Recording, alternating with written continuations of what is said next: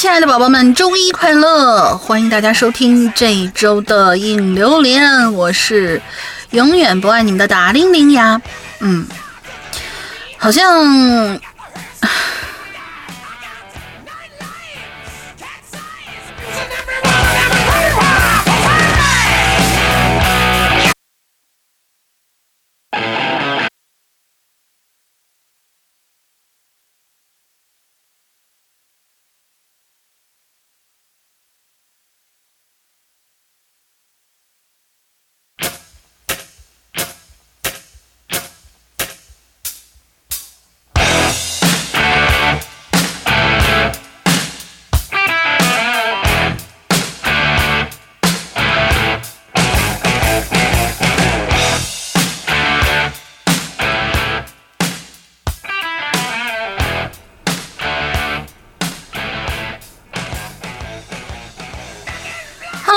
同学们，欢迎大家收听这期的影榴莲，我是永远不爱你们的玲玲，周一快乐呀！对，沈阳哥还没回来，对，又是我一个人的单口相声。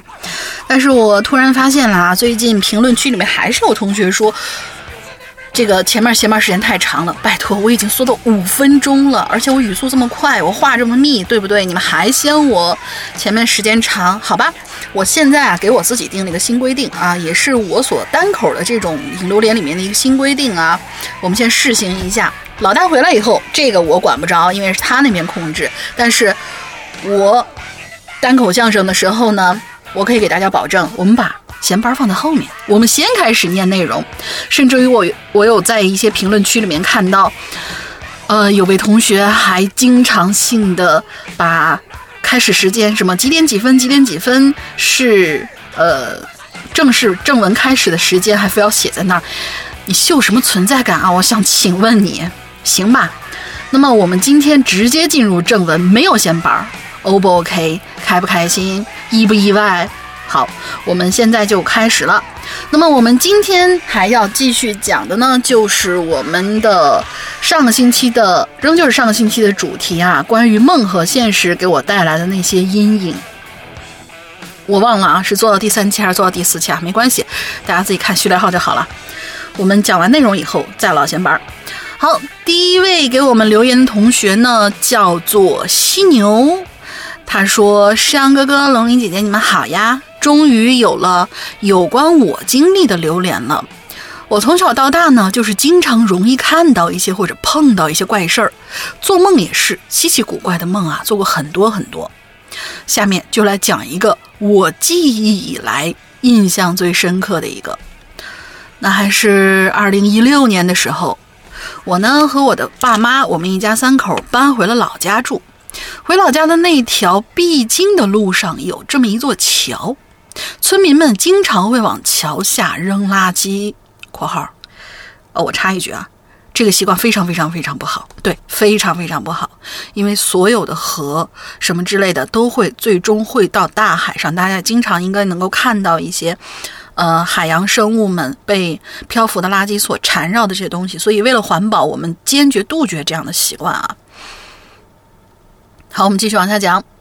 我记不清啊，大概是我搬回去。多久了？反正没几个月呢，我就做了个梦，梦到了一个摩托车司机，他的摩托后面呢绑着一个用麻袋装着的已经死掉的人。他开着摩托车到了那座桥边儿，我就帮忙把他车上的人卸了下来，并且跟他一起把尸体就推了下去，推到了那堆垃圾里。在这儿，我印象很深刻。我能感觉到那个人呐，沉甸甸的，应该就是死沉死沉的，并且他滚落到垃圾堆的声音也非常真实。摩托车司机扔下尸体就走了。我还记得那个司机的脸呢，长得瘦瘦的，脸是模糊的，我不认识。第二天醒了，虽然梦记得很清楚，但也没想太多，因为我做的怪梦太多了。之后的半年之中，我每一次回家路过那座桥，都会偶尔回想起那个梦。后来，我就发现这底下的垃圾怎么越来越臭啊！有一段时间，因为温度很高，那儿的味儿啊，真的是难闻至极呀。臭到喉咙都发苦了。我还经常跟我妈吐槽说：“哇，这儿好臭啊！”我妈说：“嗨，垃圾堆嘛，能不臭吗？”哦，看来是一个已经干涸的河啊。直到有一天早上，我们一家三口出去，车开到了那座桥旁边，好多人都围在那儿。我问妈妈说：“今天赶集吗？”妈妈说：“不啊。”爸爸停车问：“发生了什么？”围观的其中一个大爷就说：“下面发现了一个人的脑袋。”是早上捡塑料瓶的人发现的，当场吓得半死。我妈就说：“快别看了，只听到，呃，只是听到，呃，我妈别说看见了，只是听到就连忙喊我爸说：快走，快走，快走。”最开始呢，以为是新鲜的尸体，回家以后才听说，早就是一具白骨了，尸首都在。以下呢是警察叔叔的调查情况。死者是男性，穿白色 T 恤，死亡时间大概是在半年之前。这些数据就把我瞬间拉回到了那个我快要遗忘的梦。梦里的死者就是男性，身穿着白色的 T 恤。好了，第一次留言，语言表达能力不太好，还请见谅。以上都是自个儿的亲身经历，希望被读到，希望哥哥姐姐快快乐乐。没有烦恼，哇，那你这个就相当于是一个预知梦啊。其实我是觉得人的大脑有的时候啊，如果他太在意什么，或者说某一个某一个点搭上的话呢，就很容易出现那种他的脑波会跟呃某个发生的事件所相重合的那种。当然这是我瞎想啊，嗯，但是不排除谁让现在这种呃。宇宙之中，我们未知的事情那么多呢，对吧？但是我们还是不要往桥底下扔东西啊！对对对，谁又能保证这个河不是因为扔东西太多，所以就干涸了呢？变成一座垃圾场呢？好，下一位同学呢，叫做十月。山哥、龙英姐，你们好，我是十月。说起梦啊，我曾经是易发梦体质。如果有哪天早上醒来，意识到自己整晚都没有做梦，我的心里甚至会空落落的。我五岁的时候，有天晚上做梦，梦里呢，我和我爸妈一起在一家高档的餐厅吃着西餐，晚宴上金灿灿、温暖的灯光映照着桌台上的蛋糕，我想伸手拿一个来吃，可就在这个时候，眼前的画面却突然。痉挛起来，痉挛应该是指人吧？应该是，比如说颤抖，或者说有点那种，呃，频道乱了的那种感觉。他说像电视实况转播发生错误一样。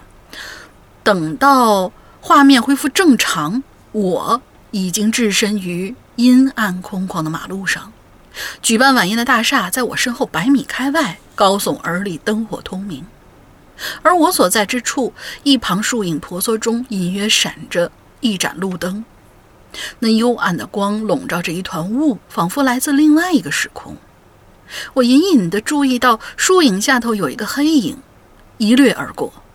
正在我目光追寻之际，我猛地呆住了，因为毫无防备的，就在我近在近在咫尺的地方，有一个东西安静地凝视着我，一动不动。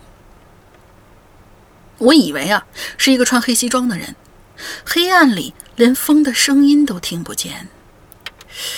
我就心里嘀咕着，朝他的方向慢慢靠近，却发现他长着一张空心木头脸，断手断脚，一根木棒代替了双腿，像一根人棍，啊，人形的棍儿，意思是吧？脖子却还是人的脖子，只是皮肉的一部分长出了树皮。病急乱投医，我明明知道他不是人，却问他：“你看见了我的爸爸妈妈吗？我想回去找他们。”我觉得自己像一根人棍，问出这样的话，比这根人棍甚至更可怕。但是没有理由的，我断定是他把我从人间拉到这儿的，所以我必须问他。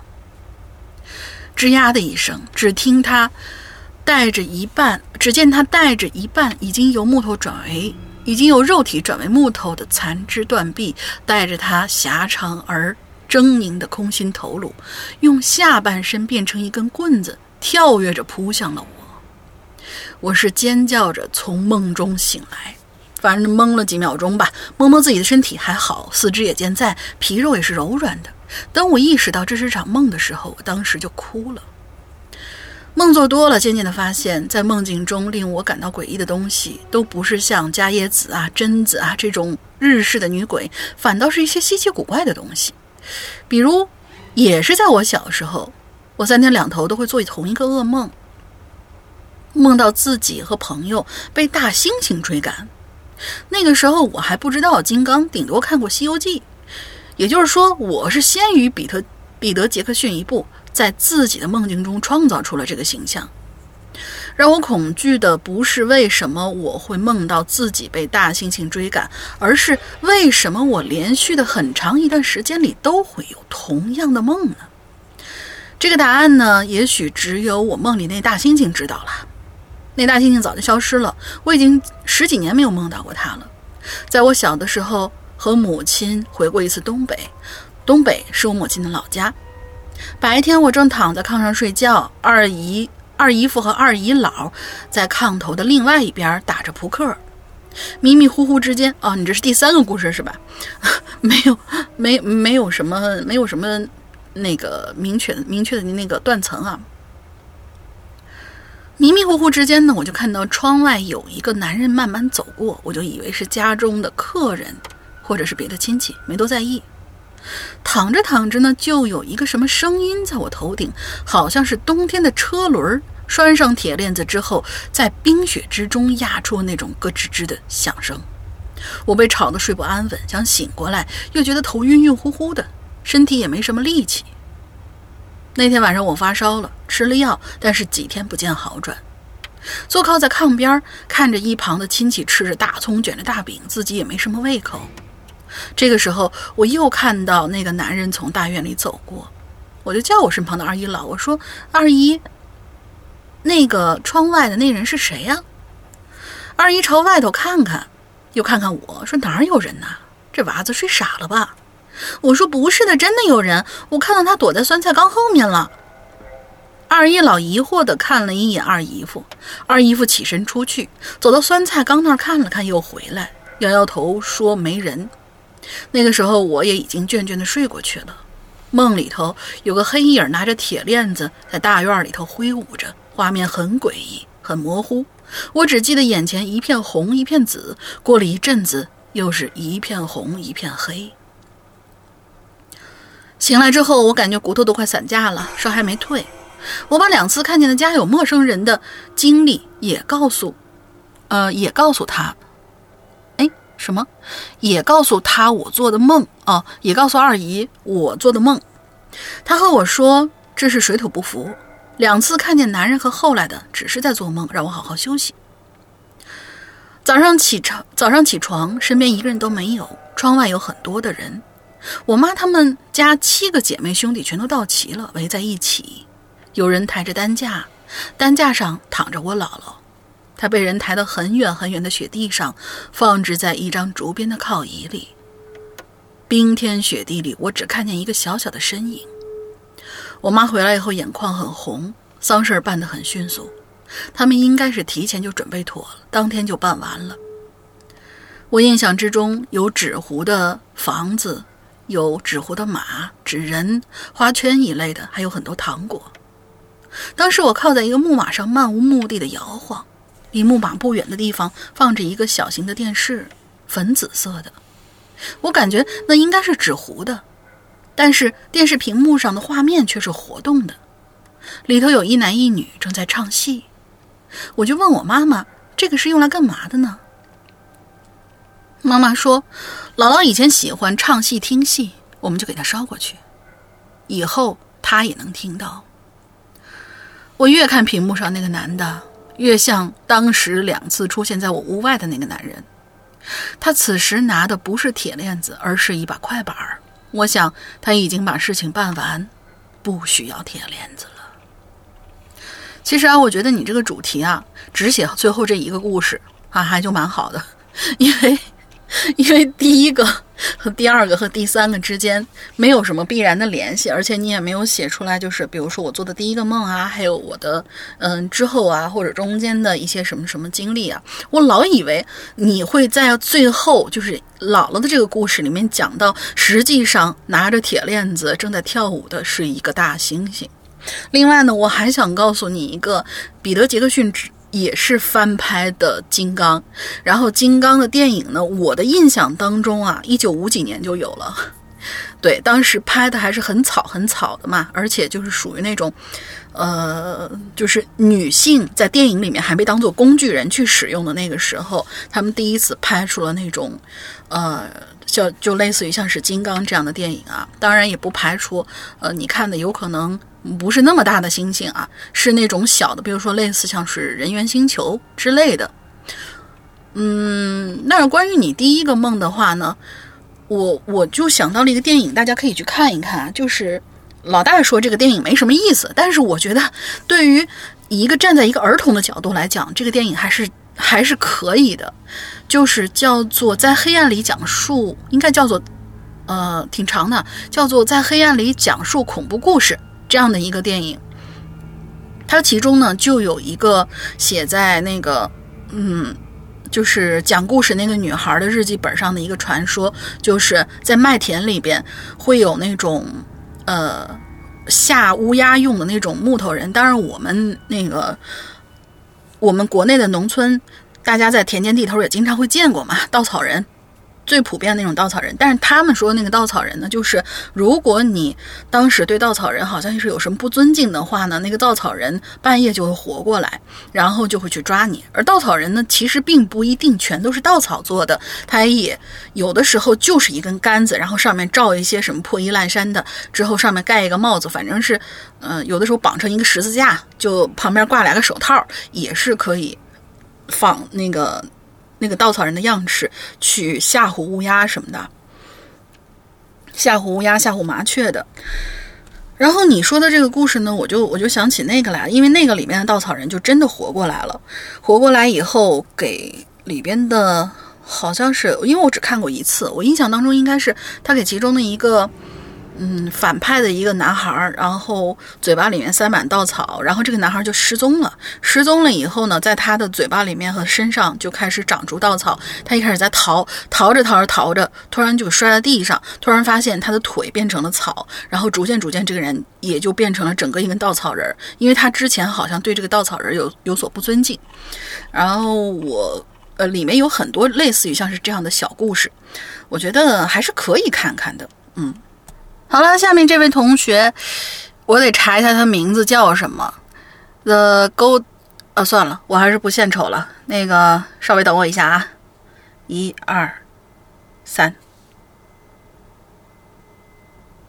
哦，是镀金暗黑破坏神。来，我们听一下读音，标准的读音。The Gold Plating Diablo。嗯，对，这就是我这次请来的嘉宾。他只讲了一句话，但是他非常厉害，掌声给他。他说：“两位大佬好，我是一个潜伏多年的鬼友，一直想要留言，但是呢，因为懒，而且有点健忘，一不留神就错过了好多期呀。这次的主题呢是梦。说到梦呢，我可是有很多诡异的经历的。比如有一回吧，我就依稀记得是晚上十点左右，我去睡觉了。”因为累，很快就进入了梦乡。不知道过了多久，我被一声开门声惊醒了。一道楼梯间的光直接照进了我的卧室。嗯，我家的格局是门口有一个玄关，然后大门的斜对角直接就是我的卧室。玄关的边上是客厅，也就是我的卧室门正对着玄关的，呃，正对着玄关和客厅的。不知所以的我呢，醒了过来，起了床，然后出了卧室。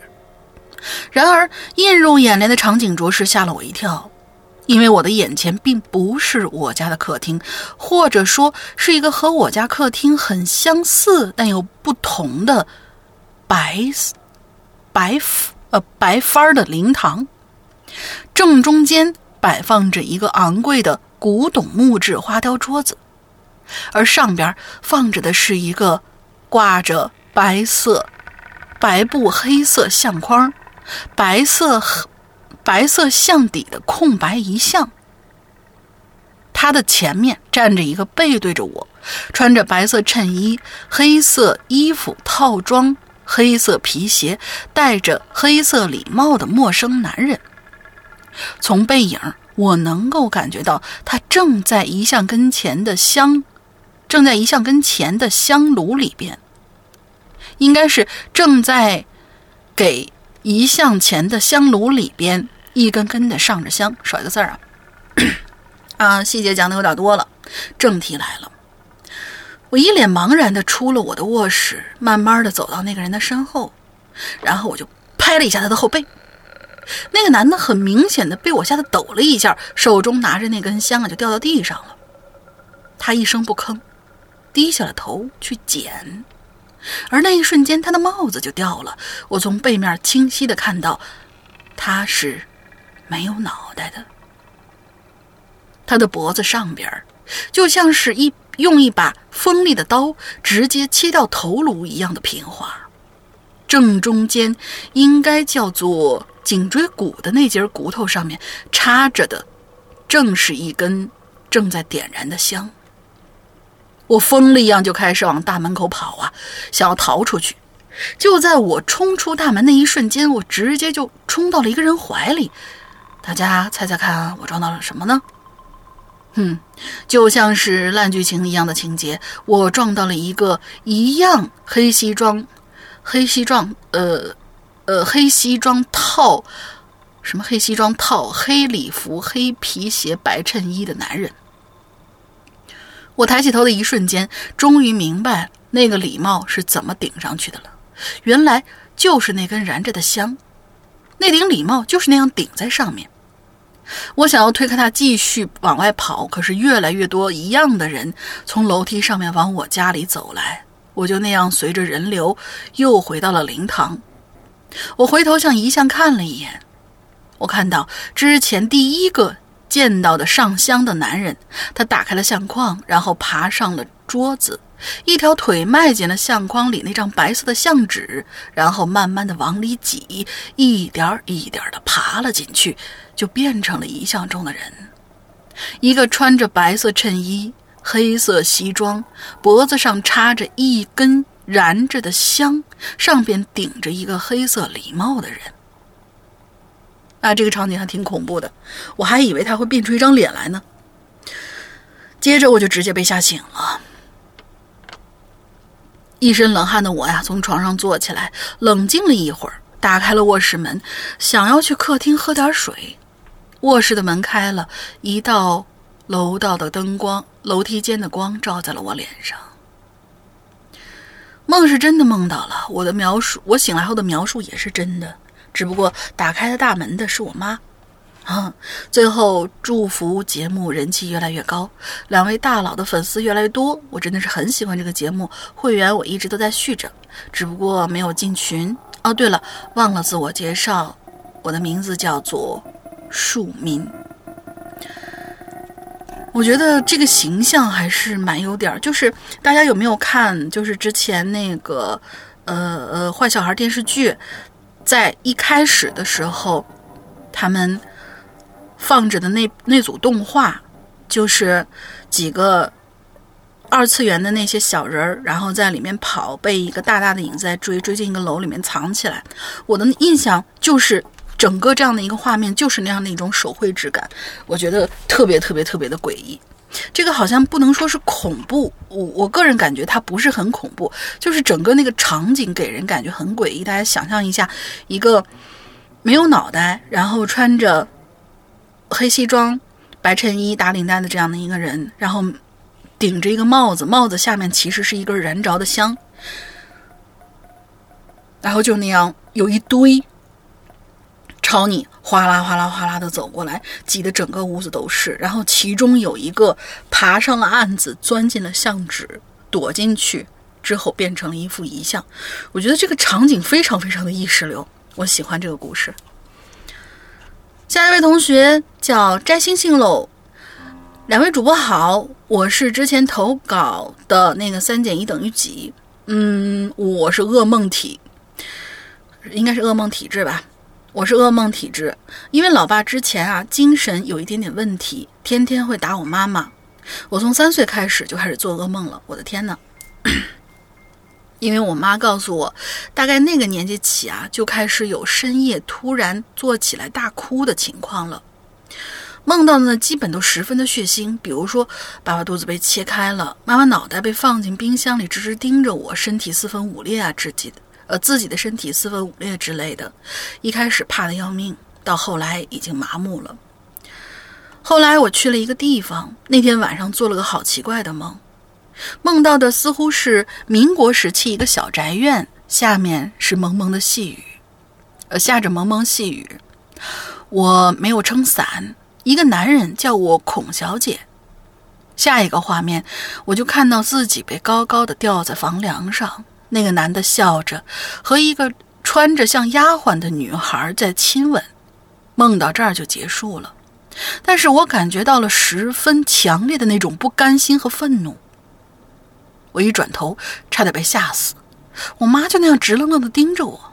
我问她怎么了，她说。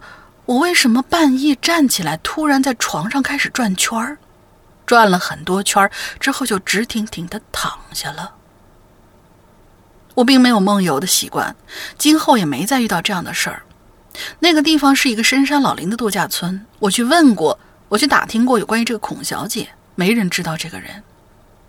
偶然在钓鱼的时候遇到度假村的主人，是一个白发苍苍的、慈祥的老人。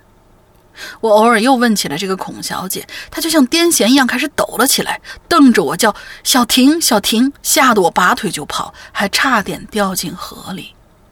当天晚上我们就离开了。想起这个事儿还是挺恐怖的。好了，就说这么多吧。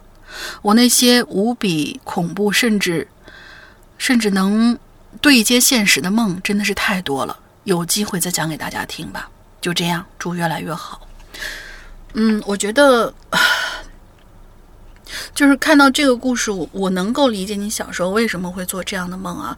应该是当时你觉得爸爸很可怕，不管是他是因为因为什么样的问题吧，然后经常的对妈妈呃动手啊或者怎么样的，你小时候应该是有概念说。如果说自己去反抗，或者母亲去反抗，你爸爸会是一个什么样的情形？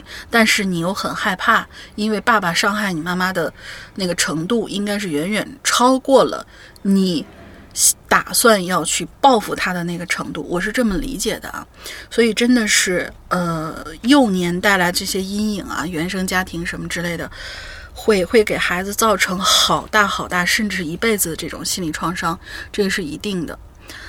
嗯，不过至于你刚才说的这个孔小姐的故事，还有跟这个白发苍苍的老人，然后还有小婷，这个之间有各种各样的这种联系，我倒是很感兴趣。所以说，如果你这个故事仍然有后续，你还是嗯嗯，或者说你还有一些其他的可以照进现实的这种梦相关的这些故事的话，你不妨来做一期。呃，我们的奇了怪了，投稿的方式呢，就是你把你的这些故事呢，嗯，稍微整理一下，里边挑出来，呃，一个到两个，然后录成音频小样，注意是音频小样，但是不需要什么加配乐了，或者说打草稿了都不需要，你可以把它随手拿起你的手机，里面打开录音机或者备忘录，手机备忘录，然后呃，就是语音备忘录啊。然后把它录一段，录个差差不多五到十分钟，五分钟左右吧。然后给我们发到我们的官方邮箱，我们的官方邮箱是“鬼影人间”，是“鬼影人间”哦，“鬼影人间”圈 A 新浪点 com 这样的一个邮箱里边。这样的话呢，嗯，等石阳哥回来，我们听到你的投稿，也许会邀请你来做一期线上的采访节目。我觉得这样也是相当好的。好，下一位同学叫做练心灵。Hello，杨哥、林姐还记得我吗？我是之前投稿的鬼友史真香。哇，好久没见，就是你的微信名字还挺还挺清新的。今天看到这期榴莲话题，我就分享两个最让我印象深刻的梦吧。第一个梦呢，是让我细思极恐的梦，是在第一个让我细思极恐的梦呢，是在我高中时期。当时我的宿舍是学校外面租的，一百五十块钱一个月，是一个楼梯旁边的小暗间儿，就只有一个对着楼梯的窗，一个门，一张床，一个桌这样的配置而已。那天中午放学，我吃了个面包，就跑回宿舍睡觉了。那天我的状态比较困乏，天气阴沉，整个房间看起来呀暗黄暗黄的。我就在这样的环境之下睡着了。没错，这样的环境特别适合睡觉。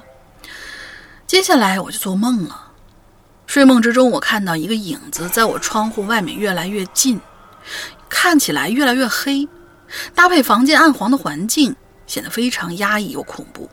我就那样一直盯着他，直到他完全靠在窗边停住了，看起来又高又长。我甚至还能看见他在流着口水，发的声音酷似异形的声音。异形什么声音来着？啊，一，呃，忘了。然后他就横向移动，我觉得他就开门了。果然，门吱呀一声，我就马上闭上眼睛，只能听见他的口水滴滴答答的落到地面的声音。越来越近，越来越近。接着，我猛地睁开了眼，我醒过来了。当然，说到这儿没结束，不然只是一个很平常的噩梦而已。因为我醒了之后啊，就发现房间里没有什么黑影，还是暗黄的、压抑到不行的小房间。然后我就死命的转头一看，窗外还是有个人影站在那一动不动啊。我去，我的神经立马就立起来了。接着我就胸口一闷，觉得自己动不了了，手指头都动不了了。我想抓被子都抓不了，越来越难受，感觉又恐惧又窒息。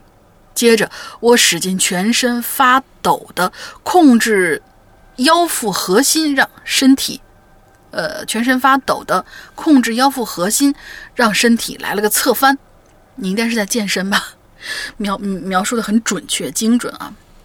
我这才又醒了过来，而这次我是他真醒了，还是在暗黄压抑的房间，床单已经湿了，一身的汗，这算是梦中梦加鬼压床吗？第二个梦啊，其实不算恐怖，但是让我印象很深刻，也是在高中那会儿吧。有一次放假了，我从县城回来，早上到家之后跟家人吃了个饭，下午四五点钟的时候我就困了。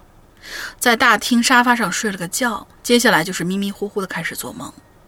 梦里的我依旧在家里客厅睡觉，但是这个时候有个老人就慢慢走过来。梦里的视野就好像刚睡醒似的，能看清人影，但是比较模糊。但是我能够判断是个老人正在慢慢走过来。梦里我也有点怕，不敢仔细睁眼睛去看他，又假装闭上眼睛，强忍着内心的恐惧。之后，我就感觉我的沙发就是一凹陷，这个老人坐了下来，就坐在我的旁边。在之后呢，他也没什么行动，就是用一只手一直在抚摸我的额头，那是一只有温度的手。然后我就醒了。醒了之后，我就纳闷的，我就正纳闷梦到了老人，这是谁呢？抬头看钟的时候，就发现了钟的旁边挂着爷爷的相片。哦。原来是我爷爷想孙子了，来梦里找我了。可是为什么我会认不出那是我爷爷呢？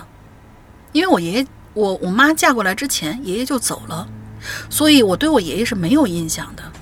梦里那个抚摸我额头的手，一定就是我的爷爷吧？好了，我的故事分享完毕。就是我其实也很害怕，就是像你第一个梦遇到那种，因为我之前也有有有梦到过那种，就明明感觉到自己醒了，然后比如说有一个人在追，然后呃在追我，然后把我追到了一个房间里边，我紧紧的把门扣住，之后他在门板门板外面敲门，而且好像我越怕什么就越会来什么，比如说本来这个屋子是没有窗子，然后我的概念当中就说。他千万不要从把手从窗子里伸进来，结果就发现这个门上面就开始有了玻璃，玻璃被他打破，然后手就伸进来去掰那个锁。等到，嗯，我吓得不行，吓过来的时候，呃，醒过来的时候，对不起，口误，我吓得不行，醒过来的时候，突然听到还在敲的那种，就是梆梆梆还在敲的那种声音，之后就会有一些什么什么手从房子的四面八方那样进来。就是一层一层套一层的那种，就是我们应该是最最最雏形的那种盗梦空间吧，就是减配版的、低配版的。而至于第二个梦呢，应该我觉得是这样子，因为我觉得啊，当你面对着某些人的照片的时候，可能你的潜意识就会去联想，如果爷爷还在。他应该是什么样子？他应该会对你很好吧？我觉得这是，也可能是爷爷对你的思念，也可能是你对爷爷的好奇，以致以及你对爷爷的思念吧。好，下一位同学呢是我们的大猫，嗯，Michael 张克森同学，杨哥、大林，你们好，我是三群大猫，第四次来留言了。老习惯，先说故事，废话放在 P.S 里。今天想要分享的不是一场真正意义上的梦，我只想写下下面这些内容，以结束这场持续了半年之久的噩梦。哦，纯属分享个人经历，没有灵异恐怖，可能有点偏题，提前 sorry。年初的时候，我经历了一场严重的失败，当时感觉不能说天塌了吧，但是也从此一蹶不振。起初没觉得这样有什么不好，但是。一些变化逐渐的就从生活的各个方面开始显现出来，比如说逐日攀升的体重，比如说遇事消极的心态，甚至有些抑郁的心情。从那个时候开始，我就像变了一个人，变成一个积极的废人，每天好像也在努力的想要重新开始，但是真正做事的时候却完全提不起劲头。噩梦仿佛从那个时候就开始了，那个时候我看什么都觉得是灰色的。遇到问题，第一的反应不是想办法解决，而是想逃跑。跑不掉，就站在原地抱怨。然后问题得不到解决，陷入恶性循环。身边的好朋友也多次对我进行提醒和帮助。这里真的感谢我的基友对我不离不弃，也让我认识到自己现存的问题。但是就是感觉被一种氛围给困住了，怎么都走不出去。我在灰色的泥潭之中苦苦挣扎了大半年，就在我以为我以后都会这样消沉下去的时候，我的好姐妹无意之中分享了一个东西，拯救了我。那天晚上，我正在像往常一样，好姐妹抱怨什么世事无常啊，为什么自个儿这么倒霉呀？意外的是，她发来了一首歌的视频。先声明，这里无意宣扬任何宗教啊，那是药师寺。宽邦法师的大悲咒，这位法师用一个比较新颖的手法演绎了这份经文，这份经咒。听到的一瞬间，我突然就泪目了，感觉僵硬的心开始融化，蒙在身体周围的灰色开始推散，感觉心头的伤口慢慢的开始愈合，心态也从那天开始发生了很大的转变。从那天开始，我不再抱怨自己遇到的困难和不幸，我开始积极想办法解决，并冷静地接受了这一切。不知道这些到底是音乐还是佛经的力量，只感觉自己以前相信的东西似乎又回来了。也许这一次我还是不会成功，但是我感，但是我愿意相信自己，并，但是我愿意相信自己，并为之拼尽一切的努力下去。这里要感谢我的基友，一直不离不弃的陪伴我，不管我怎样发脾气，也愿意包容我。虽然我们之间说过很多气人的话，但也真的感谢这份怎么也吵不散的友情，是我值得付出一生以来守护的情谊。还要感谢我的好姐妹，我们相识于鬼影三群，没想到她竟然能成为我值得用来一，值得用一切来守护的挚友。素未谋面，却可以包容我的种种偏激与消沉，最后帮助我走出了人生灰暗的时刻。再接下来呢，就是我的大咪，他虽然什么都不说，什么也不做，但是能有他的这份陪伴足矣。大咪并不喜欢被人抱着，但却愿意和我，愿意在我哭难过的时候，呃，勉强坚持着被我抱在怀里。何德何能有你们在我身边呢？再一次感谢鬼影，感谢杨哥和大林能让这个节目一直陪伴在我身边，也感谢自己一直没有放弃，感谢自己一直以来的坚持。终于，噩梦醒了，天也亮了。P.S. 我觉得我可能，我觉得可能我们应该多看看自己有什么，而不是一味的抱怨自己得不到什么。如果你真的愿意停下来回头看看，也许就会发现自己已经拥有的东西是有多么的珍贵。P.S. 二啊，这更像一封感激信，呃，感谢信。希望还在，希望还在困难中的各位继续坚持，加油啊！我觉得你真的写特别特别真诚，特别特别好。我不知道你当时遇到了什么事儿，也许我们可以私私信聊一下。嗯，对。但是确实是像他最后说的这个，我们应该多多看到自己身边的一些小幸福。尤其是像在今年特殊的一年里边，呃，呃，有一些同学也在之前听了我那个什么，呃，也在之前听了我的玲珑里边遇到的一些一些麻烦一些事儿吧。嗯，也知道最近呢，我过得好像也不是特别那个，但是真的是，嗯，我我也经常跟大咪聊天啊，然后看到我们。周围的一些小的幸运、小的幸福，呃，比起那些在海外让人担惊受怕的，也许有我们的同胞，也许有你的一些海外好友，比起那种不靠谱的一种环境之下，我们真的是非常非常幸运的。所以，我觉得值得为这份幸运而坚持下去、努力下去。虽然郭德纲有说过啊，不要说是轻易的让别人坚强，因为你根本不知道他经历了什么。这份话其实说的也对，但是我们总要抱有希望嘛，对吧？毕竟，呃，有一句话怎么说来着？希望和天亮，你不知道第二个哪个先来，第二天哪个会先来？嗯，我是这么觉得的。我我我更愿意往一个积极的方向去想啊，尽管有的时候我还挺颓的。好，感谢感谢大咪的感谢信，呃，感谢呃不是感谢大猫的感谢信。我已经激动的嘴瓢了，我要把这份感谢信要要发给老大。好，下一个同学，我们熟悉的刀疤兔，他直接开始讲故事啊。小安是个女孩子，她在学校课间玩耍的时候，突然被一个男同学撞飞，磕在了水龙头上。不过小安并没有什么异样。上课铃响起，他走进教室，当推开门的时候，他发现教室变成了一个豪华的客厅。小安非常的紧张，不知所措，环视了一周，转身想推开门就走，但是怎么也推不开门，因为门在这个时候已经变成了客厅的门。哎，这个让我突然想到了《夏洛特烦恼》，不知道为什么。这个时候呢，门外响起了几个人的对话，小安更加害怕了。他进入客厅，进入了客厅旁边的小房间，虚掩着门，从门缝向外张望。门把手转动，进来了一对年轻的夫妇。还有一个大概三四个月的小女孩。那男的对女的说：“你先睡一会儿，我去把鱼收拾了。”说罢，男的就朝小安所在那屋走过去。小安眼看要被发现，转身看见屋里有个大柜子，他马上走过去，轻手轻脚把柜门打开，爬进去，然后把柜门带上。钻进去之后，发现里面真的很黑。小安的手就不知道被什么东西划伤，血一下涌了出来。小安一边流着眼泪，一边忍着疼，继续往里钻。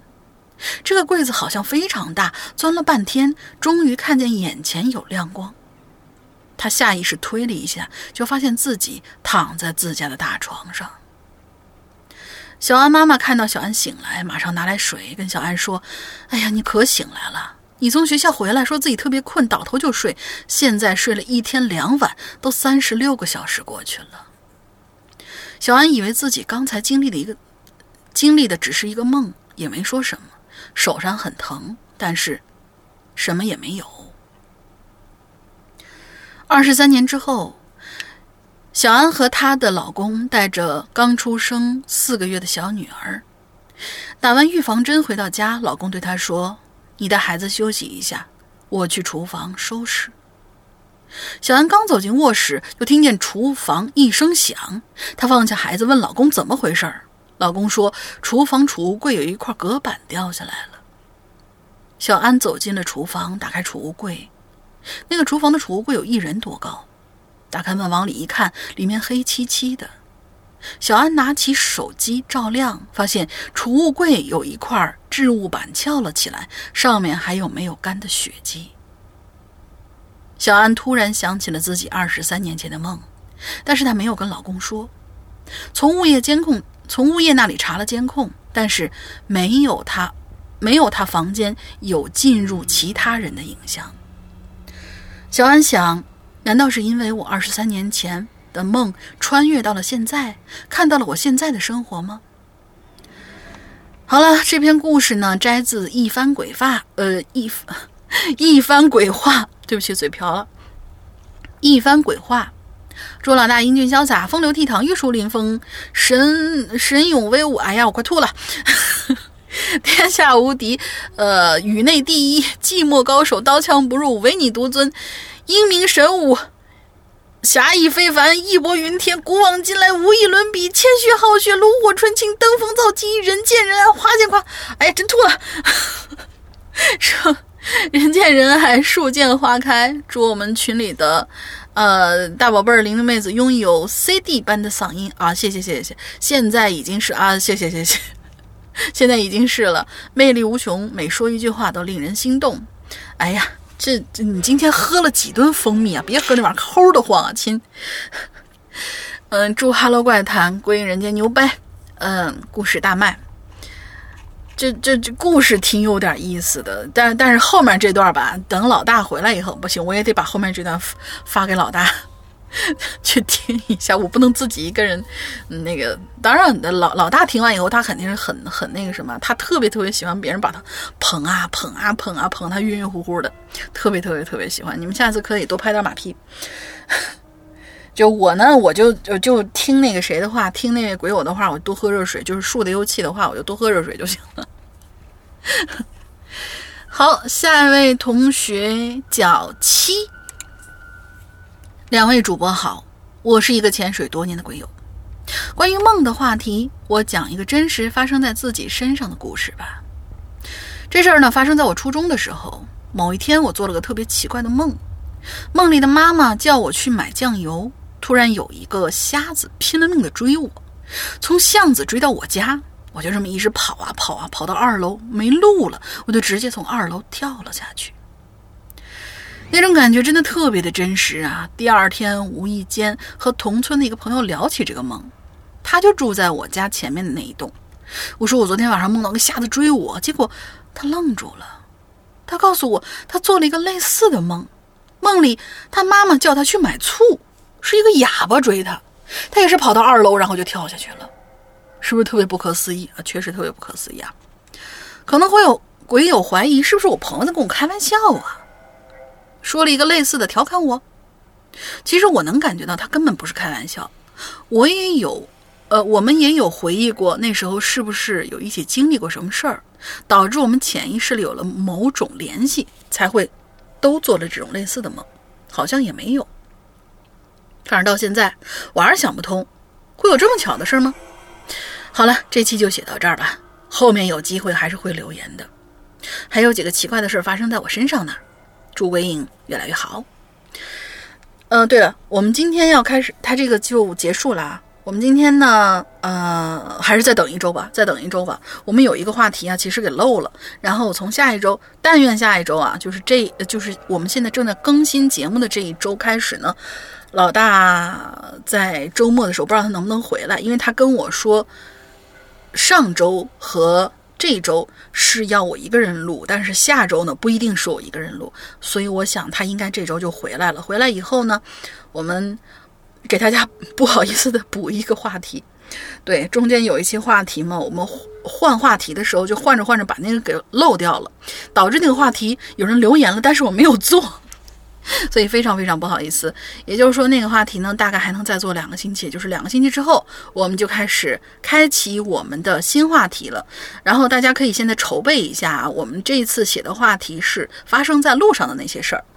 嗯，大家可以订阅我们的呃公众微信号“哈喽怪谈”，搜“哈喽怪谈”的公众微信号，微信号的菜单里面有一个本期榴莲还没有开启评论区，大家就可以去看一下题目，然后可以开始自己在的在你的电脑里面啊，或者说手机备忘录里面先准备起来，等到我们开启话题的时候，你们就可以挪过来给我们留言了。哎，好像说来说去，给自己打了个广告，可还行。好，下一位同学呢叫骨粉君。哦，有一天我做了个梦，梦里我放假了，去看电影。在要放电影的时候，数学老师进来了，说放电影的人有事儿，这节上数学课。然后突然屏幕就变成了黑板，然后我就被吓醒了。第二天，信息课老师给我们看电影的时候，数学老师突然进来了，说：“这节上数学课。”我靠，这真的是噩梦啊！他问：“这算不算预知梦？”我说：“当然算，算算算算算。”好哈喽怪谈牛逼。然后八月一号，骨粉君，就就这种预知梦还是少少点比较好，不好？等人家把电影看完再说嘛，真是的。哎，这些数学老师呀，还有这些班主任呢，还有这些英语老师呀，真的是。再下一位同学呢，叫黄嘚瑟的瑟啊，对对，我就不念不不连着念了，黄，然后嘚瑟的瑟，这是以防被和谐啊，不是说不敢念。一般我们做梦啊，都是突然出现在某地，我妈妈也一样，应该是她妈妈，走在平日的街道上，直走是通往渡船的路，她就闲逛呗。走到渡船那边，看到自己的爸爸在船上吆喝自己过去。阿颖啊，你怎么会在这儿啊？来，过来帮我一下，准备开船过去对面啦。爸爸像往常那样，只是脸色有些不好。妈妈就上了渡船，但是被地面上黑色的虫子吓坏了，满船都是在动的黑色虫子。他爸爸递给他一个大水瓢，说：“来，赶紧把这虫子啊都舀到外面的水里头去。”然后他爸就开始拿起船桨撑船，渡到了对面岸上。妈妈心里是千万只羊驼在奔腾啊，但是爸爸的话他要遵从，快呀快呀，却怎么都快不完。终于来到对面岸上，跟着他爸爸下了船。他爸爸给了他一袋东西，说：“这包子好吃。”拿回去给弟弟妹妹一起吃吧。妈妈端详着包装，像是以前从药房买药用纸包回来那样，再用绳子扎扎绑一个结，上方有一个口子，方便人提着。然后他就跟着他的爸爸去了以下一个地方，就是我们广东人最常去的，去大酒楼喝早茶。梦呢，它也是。呃，梦呢，它是虚幻又很真实的。虚幻在于醒来之后，吞了个口水，打了个哈欠，就可以把记忆、记忆里仅剩的那点粉红色的大象都吞噬的粉末都不剩。它又真实，真实的自己好像是真的跟那只象蹦跶了一整晚那样的酸痛。但是，基于我妈妈来说，那一次的梦让她从不敏感的体质变成了敏感体质。很多时候，现实穿插着穿插着来自于异世界的虚幻。关于这个梦，容我给你们娓娓道来。我妈二十来岁的时候，正是大正是大家都跟着毛爷爷吃饭的时候，还没有认识我爸，青春有活力的美少女一枚。那个时候，每家每户都有农田，一家七口人，她是家中老二。他父亲去的早，自然很多务农的活都是由妈来扛的。一周有六天是农活，他可以歇一天。某一天傍晚，他做完当天最后一道工序，心想着明天就是休息天了，可以睡觉晚一点点再起来做家务。于是他吃过晚饭，弄好家务活，洗漱完之后便早早躺下，梦就这样开始了。妈妈形容了这样一个地方。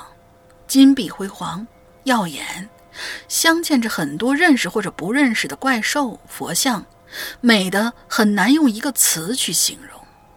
里头人声鼎沸的。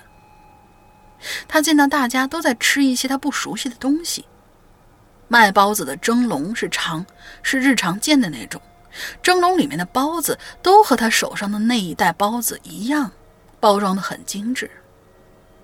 但是为什么都哎？但是为什么都只哦？为什么都只蒸包装纸啊？也就是里面没有包子，只蒸包装纸。金碧辉煌的寺庙吃纸吗？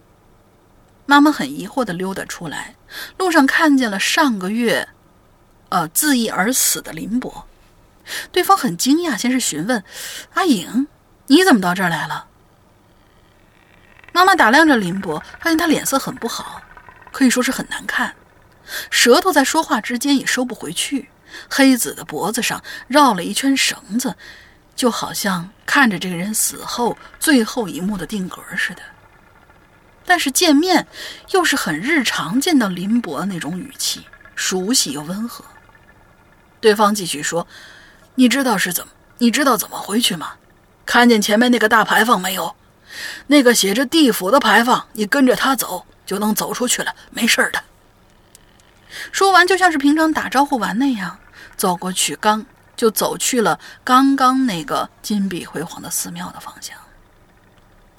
妈妈按照林伯的指引走出出口，眨了一下眼睛，卡到熟悉的天花，呃，看到熟悉的天花板，然后便是自家彪悍的老母亲正在拿拿着藤条吆喝他：“怎么睡到这个钟点啊？不用做饭给弟妹啊？”他这才知道，原来现在已经是第二天下午四点了，他睡了整整的一天。梦的延续呢，就是按部就班的平淡生活。从此之后，妈妈的体质就变得很容易看到好朋友出现在现实生活里。他们会不特别打扰到他，他们也不会特别打扰到他。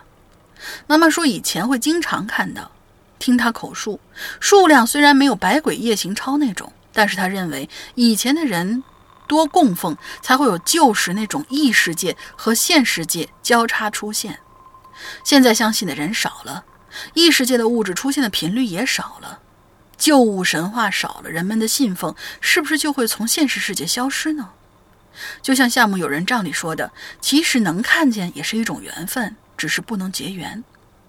就像妈妈只能在午夜梦回才能看到那个曾经给予自己血肉的父亲那样，如常见，梦醒之后空白，催促我们抱紧点现实拥有的缘。这个是我念的有有点磕巴，但是他其实这篇文章写的非常非常有感觉。总之来说呢，就是讲了一个母亲梦到了呃死后的生活的那样的故事，而且确实就是以前的人有敬畏，懂得畏惧，有信仰，可能就会。导致那个世界就有点像《寻梦环游记》的那种感觉，《寻梦环游记》里不是说，如果说你现实当中的人去供奉自己的家人，供奉的好一点，那个世界的人就会生活的好一点。如果没有人供奉的话，就像就会像是男主他爸爸那样，就是一生穷困潦倒，甚至于都快都快要没有人记得了。如果不是因为自己的女儿，那个老太太还记得他，就可能会灰飞烟灭。所以。我觉得正当的那种敬畏之心，我觉得还是应该要有的，毕竟是我们中国人传传统嘛。当然，不要是过分的迷信，我觉得就可以了，也算是一份精神寄托吧。好，下一位同学呢，他的名字就是一颗糖果。他说：“Hello，两位主播好，我是一个潜水五年的鬼友，你们可以叫我小唐。这是我第一次留言。这次梦的主题对我来，呃，我就来说一说。”我前段时间做的一个梦，话不多说，开始了。就在前几天啊，我梦到了一个很诡异的事，梦到了一个很诡异的事儿啊。梦里呢，我梦见我来到了一个黑暗恐怖的环境，就像是《倩女幽魂》的那座庙一样。然后我就听到了有唱戏的声音，我就随着声音走到了一个戏台，戏台下面有很多观众，我仔细看了他们的脸。没有五官，一张张白板的脸，就那么笔直的坐着，脸朝着戏台，看着正在唱戏的戏子。我看了一下戏台上两个正在唱戏的人，也是一样没有五官。我害怕极了，疯了一样跑跑跑跑跑，跑着跑着，我就好像离开了那里的环境，然后周围变得明亮起来。我好像身处在一个大街上，周围的环境、行人看上去好像在赶集。这个时候，我就看到前面有一个奶奶，那奶奶抬头看了我一眼，当时觉得我就完了，当时就觉得我是不是完了？想跑，但是跑不掉了。那个奶奶就举起手，就用那种掐脖子的动作，就这么举着，不快不慢地向我移动过来。这个时候，周围变得安静了。我看见周围的行人都变得像那个奶奶一样举着手，把我围在了中间，以不快不慢的速度向我逼近。然后我就被吓醒了。好啦，我关于梦的故事呢就结束了。故事可能不是很很畅通，读起来也不知道会不会被读到。最后祝两位主播天天开心，身体健康，还有《哈喽怪谈》超棒。其实我觉得就是嗯，没有什么特别特别的不顺的地方，就是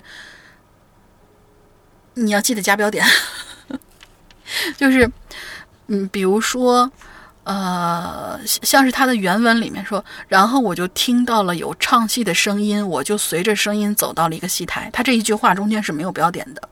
嗯，像我们呃比较方便阅读的这样，应该是，然后我就听到了有唱戏的声音，逗号，我就随着声音走到了一个戏台。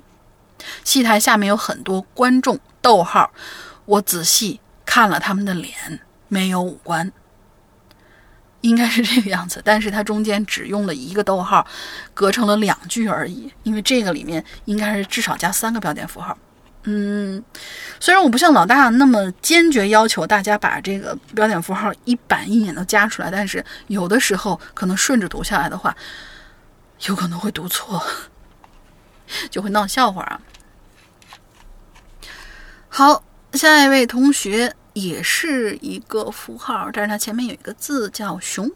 嗯，熊同学你好，Hello，诗阳哥、玲玲姐，你们好呀，我是小熊，一个潜水四五年的鬼友了。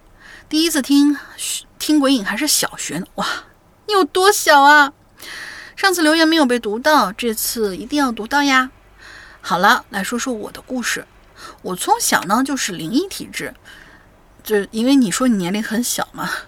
然后我我就不禁用一种小朋友的口语来来读这个故事啊，可能是与我的，可能是我的阴气太重有关系。每当我睡觉的时候，我就总能感觉家里有人走来走去，哒哒哒的声音。我一直跟我的父母说这件事儿，可是他们总说我在做梦，不要想太多。总是有一，呃，总是有一天。为什么总是有一天呢？有一天，阴沉的天空伴着闪电与大雨降下，我躺在床上，准备我睡觉，应该把这“我”字去了，准备睡觉。窗户还开着，窗帘被风吹起，我就看到了一双灰色的眼睛，正在无尽的黑暗之中窥视着。那是我见过最深邃的眼睛。突然，他就翻进了我家里。像一道闪电一样穿进了我的房间，到了厨房，只听那种哒哒哒的声音就又出现了。我终于鼓起勇气，慢慢走到了厨房，然后朝里打量。天哪！我发现他在吃东西，他从冰箱里拿出一块生肉放在嘴里咀嚼。我真的被这一幕吓傻了，瘫坐在了地上，就那么傻傻的看着那个黑影。他突然回过头，显然我的出现是他没有意料到的。他那双灰色的眼睛没有闪过一丝恐惧和惊慌。我听到他用低沉的声音慢慢说：“小东西，能看到我呀？没想到你是和鬼有缘的人呐！”我吓坏了，站在那儿一动都不敢动，静静的听他说：“嘿嘿嘿既然你跟鬼有缘，那我就不能待在这儿了。”我去换一家吃了。说完，他就用他拿着生肉的手在我脸上画了一道。我看见他嘴角留下了一丝笑，然后就一个闪身，又像一道闪电一般融进了那无尽的黑夜里。外边的雨就在这一瞬间更大了，但是好像没有一点点的动静就连雨打在地上的声音都没有。就在这死寂之中，我就慢慢失去意识了。我觉得他这个故事有可能是没有完，但是我没有找到他找到他的后面的那个留言啊。嗯，应该就是到这儿结束了。呃，如果有后续的话，你可以在下一期的时候给我们补一句啊，把这个这一篇补完。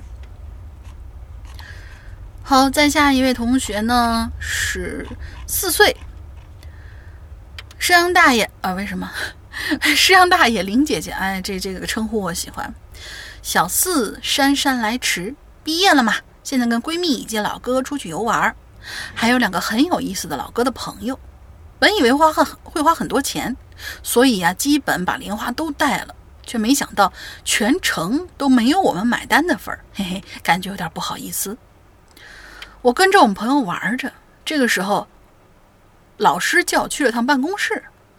我看见我妈，哎，等等，你这是已经开始做梦了吗？嗯，老师叫我去趟办公室，我看见我妈也在，听她巴拉巴拉的聊着，我就在旁边看着，注意啊，就是看着。我可能是无聊吧。就蹲下身子偷跑出去玩儿，这里呢我就往楼上跑。现在在五楼，五楼之后六楼、七楼、八楼、九楼，九楼之后是十楼，十楼，呃九楼到十楼期间我感觉很累，但是我怕被老老师跟我妈抓到，就拼命的往上跑，累了就爬。这里的楼梯就变成了爬梯，十楼也变成了木梯、木地板、木台阶，还有大齿轮在运作。我估计你应该是跑到了一个那种。呃，叫什么钟楼里面去了？齿轮旁边还有个大哥哥在那儿，站在那儿。我跟他对视了一眼，我继续往上爬。期间我转头看，看到他被我妈不停地骂着。我爬出楼顶，楼顶上是一根长长的杆子，我依然攀附在这杆子上继续爬。随着杆子不断的弯曲，我知道我会掉下去，但是我依旧拼命地爬，直到弯杆子弯到极致，我选择放手。就从高空之中落了下去，空中我还在控制落下的方向，慢慢的我就看到了一条河，一条特别特别大的河。随着我的落下，还看到了瓦砖房，我呢就落到了瓦砖房上，把瓦都踩烂了。我还挺怕房主骂的，就跳到了地面，沿着河边跑。途中经过竹林，看到了一座山下，看到了一座山的山下，有一条公路。我就沿着，呃，我就继续沿着公路往山上跑，直到看到一间小房子，跟刚刚看到那个大哥哥，他正在劈柴。我看到，我就问，呃，看到我，他就问我要喝茶吗？我点点头，他就把茶端到了我跟前，我喝了两口，然后溜到了下巴上。这个时候我就从梦里醒过来了，口水已经流到下巴上了，我就起床刷牙吃早饭。早早的就来到了学校，就发现，嗯，球场里只有打篮球那么几个。才想起来今天是礼拜天，我就回了家。爸妈在客厅里讨论这事儿，妈妈呢叫我进房间收拾行李。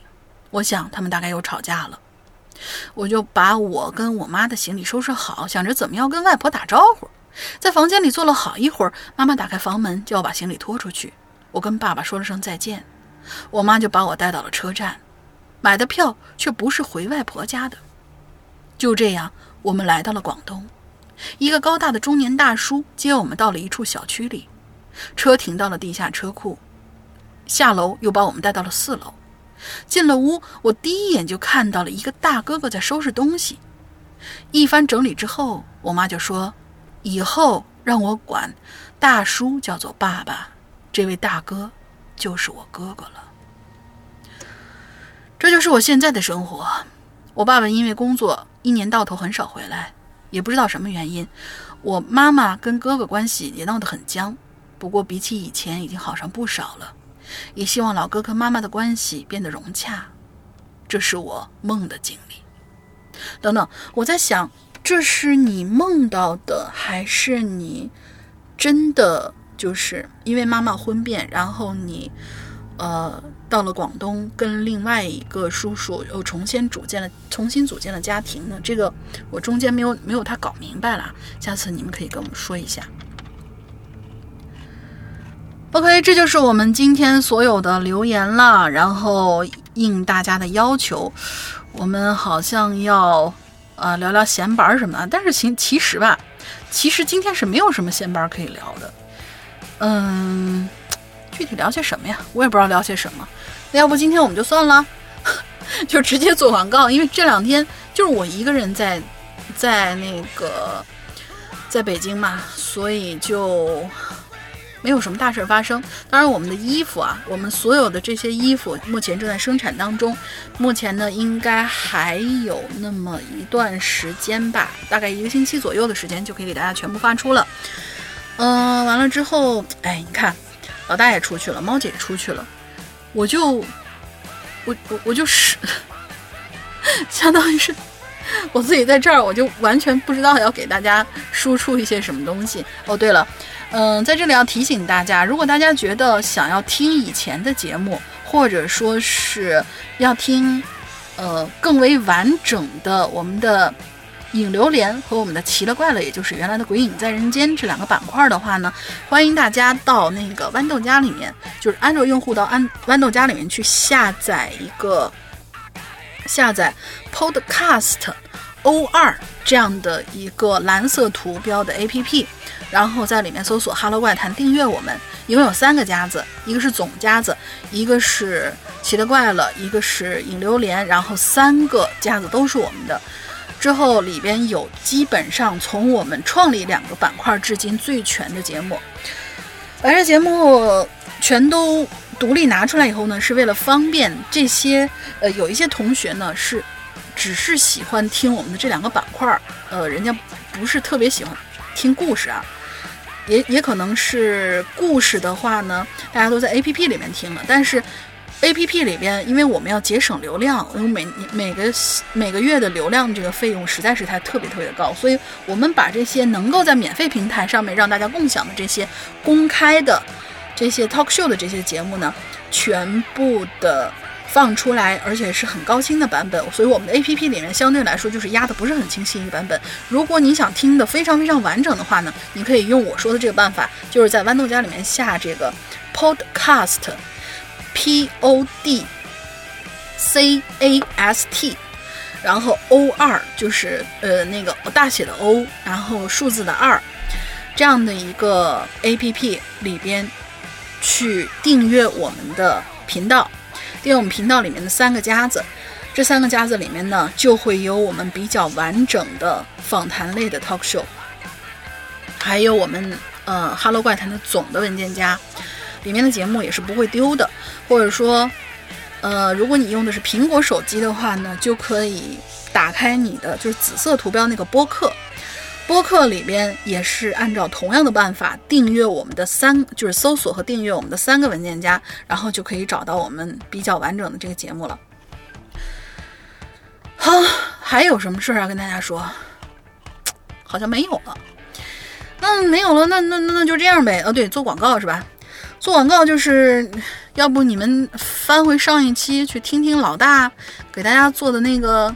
比较完整的、比较权威的、比较官方的，比如说一年二百三十八元，比如说进去以后，在呃进到我们的鬼影人间 APP 里面以后，就可以购买我们的一年二百三十八元的每天都在更新的数量非常非常庞大的，跟外面的故事有百分之八十都不会重合的这样的一个一个会员的机制呢。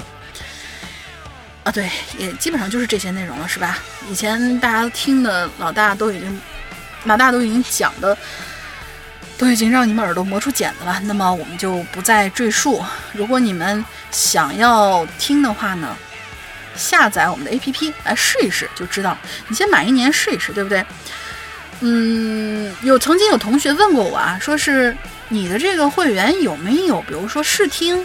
比如说，嗯，连续就是包月、连续包月、包季这样的。对不起，我们还没有开通，本店没有这项业务，所以说大家可以先买一年试试看。或者说，你对我们的节目的品质有，嗯，没有特别大的把握的时候呢，你可以先花个那么几块钱，因为会员专区里面的节目是我们最新最新的节目，然后是每天都在更新的一些内容。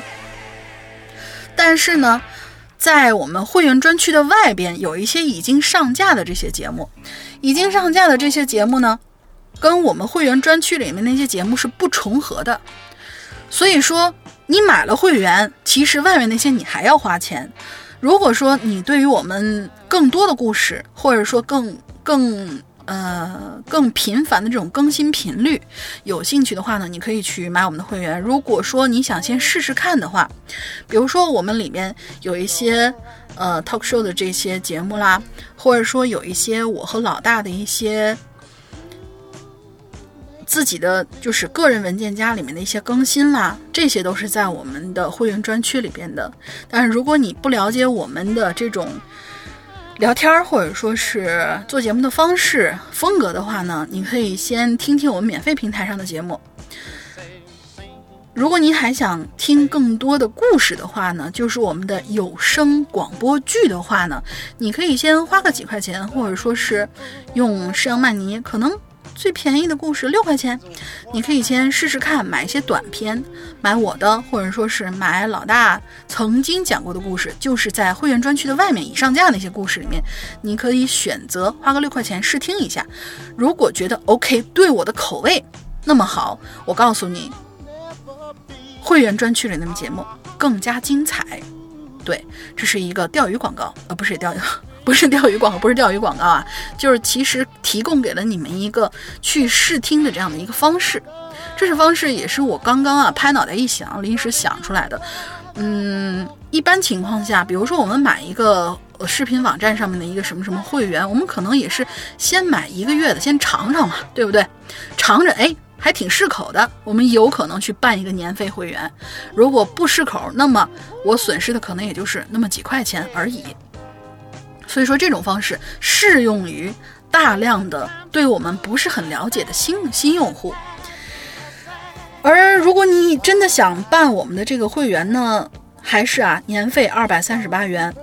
呃，然后还有一些同学问过我，这个你们有没有什么优惠政策？比如说打折啊，或者说是内购啊，或者怎么怎么怎么样这种价格？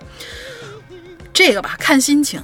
有的时候呢，这不又到下半年了吗？快要九十月份了，十一月份、十二月份的时候，有可能啊，我只说有可能啊，不是一定啊，有可能遇上什么万圣节啦这样的节日，或者说在明年我们的那个周年庆的时候，类似于像是这样的节日的时候，对我们就是这样的一个任性的组织，我们只过跟我们自己就是恐怖惊悚故事有关的这些节日，我们都会大过一下。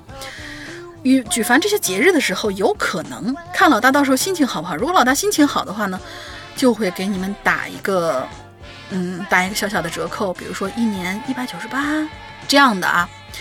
平常都是二百三十八块钱不打折，但是我们希望你们如果想要办会员的话，就觉得哎，这个频道的节目我喜欢，是我的风格，很尝着很合口味，你们就可以去那个。加一个客服微信号，我们的客服微信号“鬼影会员全拼”，“鬼影会员全拼”这样的一个微信号，之后呢，之后他就会给你服务，帮你加上会员，嗯，而且还会拉你进我们的微信群里面去。微信群里面我们现在已经有四个群了，非常非常非常的热闹。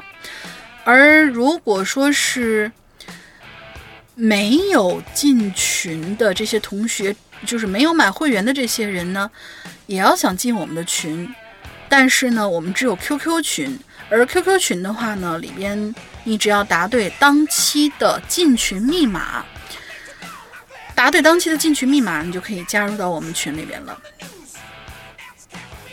对，就是这么简单。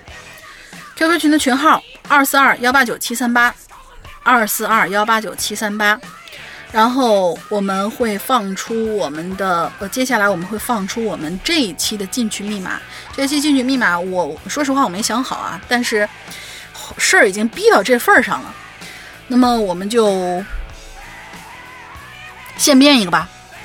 本期的进群密码，我这期节目的开篇音乐是哪部电影里边的？很简单吧，同学们，很简单吧。